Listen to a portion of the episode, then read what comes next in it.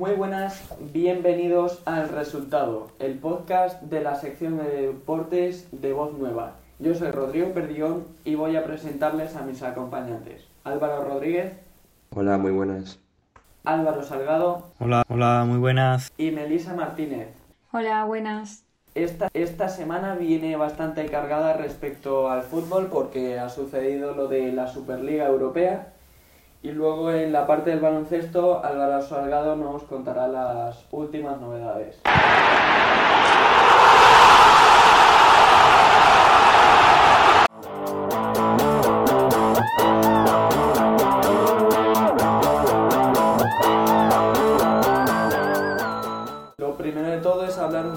cómo comenzó la semana, que sacó un comunicado del Real Madrid respecto a la Superliga. Sí, efectivamente, el, Real Madrid conjunto con otros clubes de Europa, eh, específicamente Barcelona, Atlético, Manchester United, Liverpool, Tottenham, Chelsea, Arsenal, Manchester City, Juventus, Milan e Inter de Milán, emitieron un comunicado en el que mm, se explica eh, no con muchos detalles, pero sí se puede llegar a entender eh, la creación de una nueva Superliga eh, competidora de la, de la, propia Champions, en la que habría 12 equipos fundadores más 3 que se deberían adherir en los próximos meses y otros 5 equipos que podrían entrar en esa propia competición por méritos propios, ya sea por otros títulos eh, ajenos a esta competición, resultados y clasificaciones de las diferentes ligas europeas y eh, la fundación de esta, de esta liga supuestamente es eh, a causa de, la mala situación económica que, nos ha traído este, esta pandemia. Y eh, en concreto, em, Florentino Pérez es el presidente de esta fundación que trata básicamente de reunir una cantidad de dinero televisivamente con estos equipos que son los más vistos, los, los, que más seguidores tienen en el, en el mundo tratando de crear un fundamento económico bastante fuerte durante los próximos años, lo que conllevaría a un supuesto reparto equitativo del presupuesto de cada club y lo que conllevaría la mejora de la situación económica de todas las ligas que participan directamente en, esta super competición que eh, deja bastante en evidencia eh, las discrepancias que pueden llegar a tener tanto la FIFA y la UEFA con, con, esta, en este nuevo formato.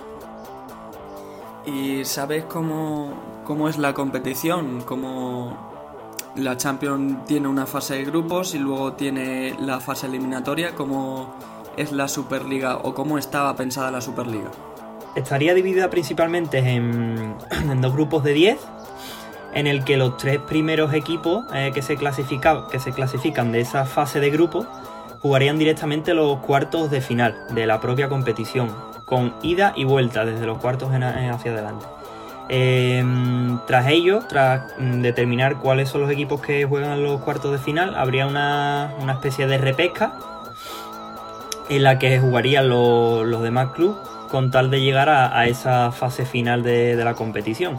Eh, hacen hincapié en el que, por ejemplo, haciendo una comparación con la Champions, los cuartos de final eh, son, por así decirlo, el fundamento de la competición. Es decir, eh, la gente se interesa más, los telespectadores se interesan más por ese tramo final de la competición antes que la fase de grupo. Sin embargo, esta Superliga Europea se supone que está, está prevista para que desde el minuto 1 de la competición, prevista para agosto, eh, sea vista por el máximo número de, espectadores.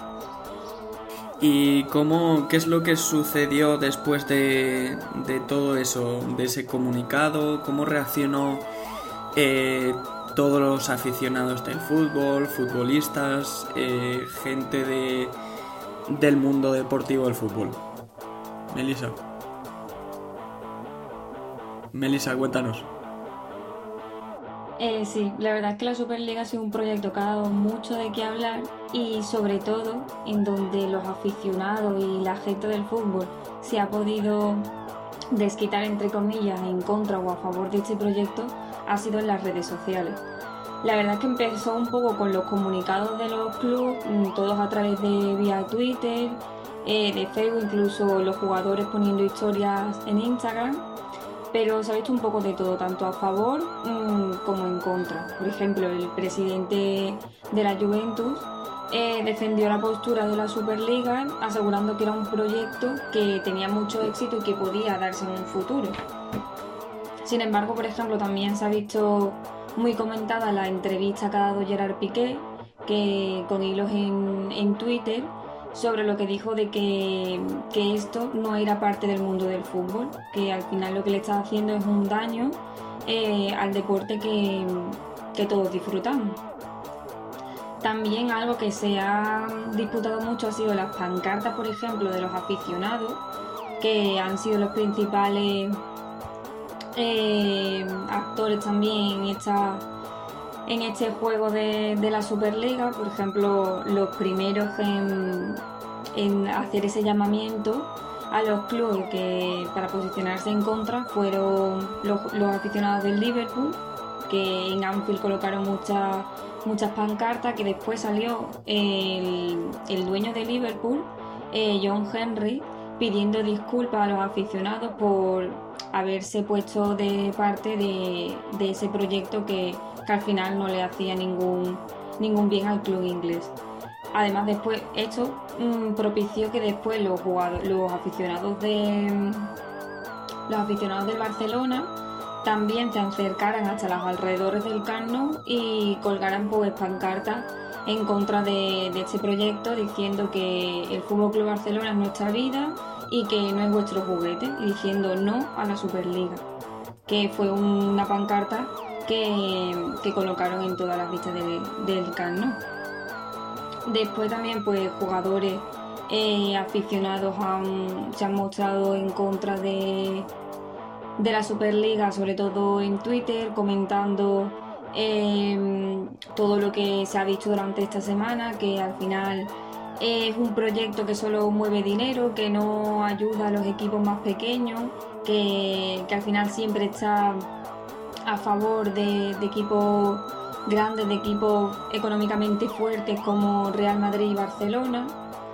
Eh, y sobre todo también eh, centrado en, en, lo que es nuestra liga, en la Liga Santander que los aficionados de equipos como el Sevilla, el Betis, el Valencia, pues han comentado que, al final siempre se juega para los de arriba y, han mostrado pues su, negativa ante, ante este proyecto. Por ejemplo, un mensaje que fue muy emotivo y muy comentado en redes sociales fue el de Ander Herrera, eh, el español del Paris Saint Germain, que dijo que no apoya este, este proyecto que solamente es de ricos, que, roban, a que roban al pueblo.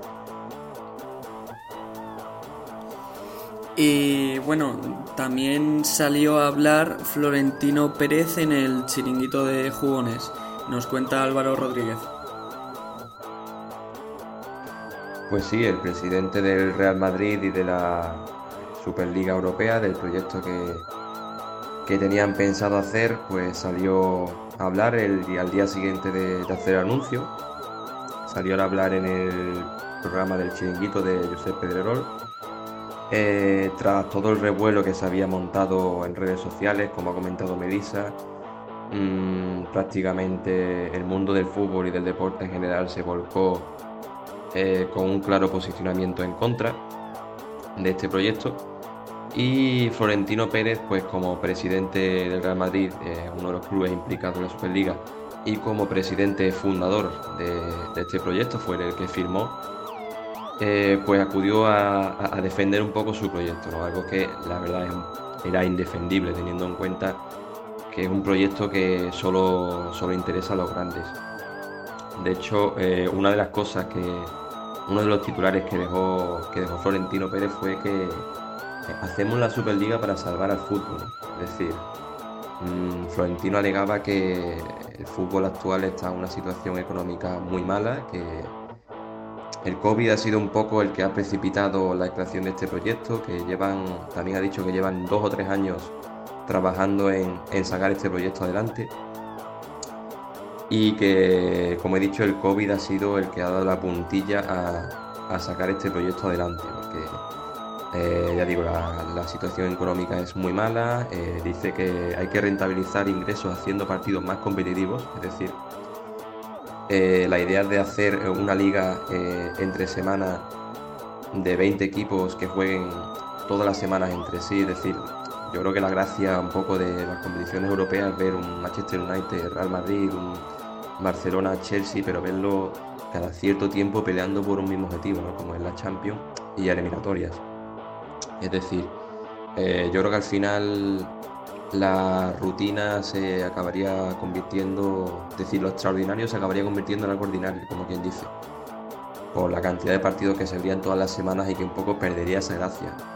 También otro de los titulares curiosos que dejó y que ha dejado mucha controversia eh, en redes sociales es que los jóvenes cada vez tienen menos interés en el fútbol. Dice que eh, un estudio de que jóvenes entre 16 y 24 años, la gran mayoría no, le interesa el fútbol actualmente. Yo creo que eso es algo totalmente falso. Nada más que hay que ver ya el hecho de que hagamos, haya mucha gente, muchos jóvenes haciendo esto, haciendo podcast, haciendo vídeos, haciendo contenido sobre fútbol, analistas cada vez más.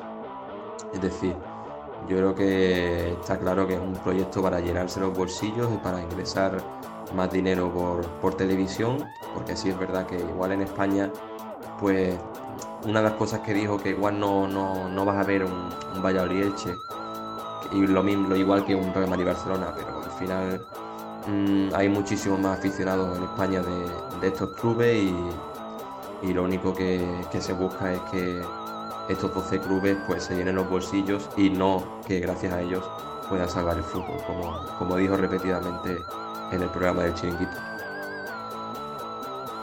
Luego lo que acabó pasando es que Ilie Oleard, el creador de la media inglesa, eh, subió un tuit explicando si podían echar a los equipos de la Premier League, en el que dice la normativa del, de la liga inglesa Dice, excepto con consentimiento previo de la Junta, un club solo podrá entrar en las siguientes competiciones, entre las que se encuentran la Champions League, Europa League, FA Cup, Community Shield o Football League Cup, que es una copa inglesa.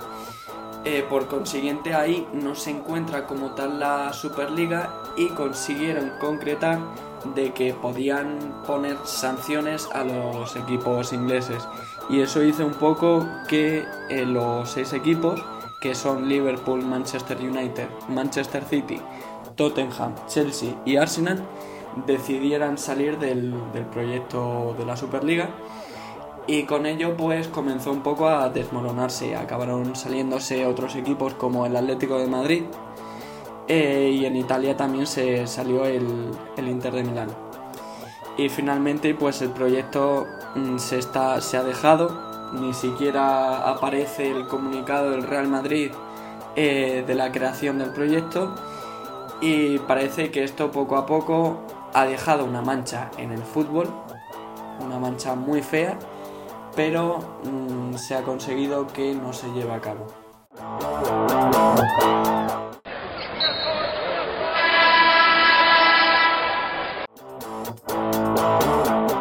Ahora nos vamos con el baloncesto, que Álvaro Salgado nos va a contar las últimas novedades. En este caso hablaremos del histórico Stephen Curry, que logra hacerse con la marca histórica de puntos anotados en la franquicia de los Warriors, superando a la leyenda Will Chamberlain en un partido en el que los Warriors se impusieron 116 a 107 a los Nuggets.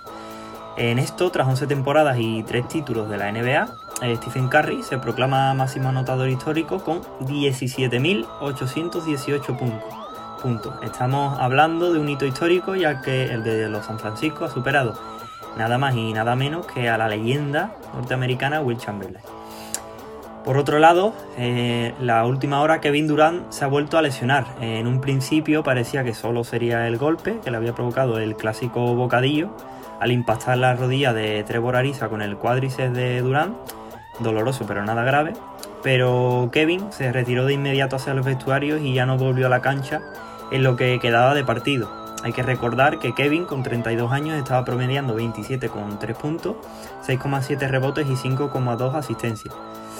Eh, que se perdió toda la temporada del 19-20 por culpa de una rotura en el tendón de Aquiles. Eh, por otro lado, el joven base Lamelo Ball de los Charlottes, candidato al premio al mejor novato del año, fue autorizado a regresar a los entrenamientos apenas un mes después de su lesión de muñeca, informaron este lunes los Charlotte Hornets. Ball, de 19 años, se lesionó en la muñeca derecha en un partido ante los Clippers el 20 de marzo y fue dado de baja por tiempo indefinido entre reportes de que podría perderse lo que quedaba de temporada.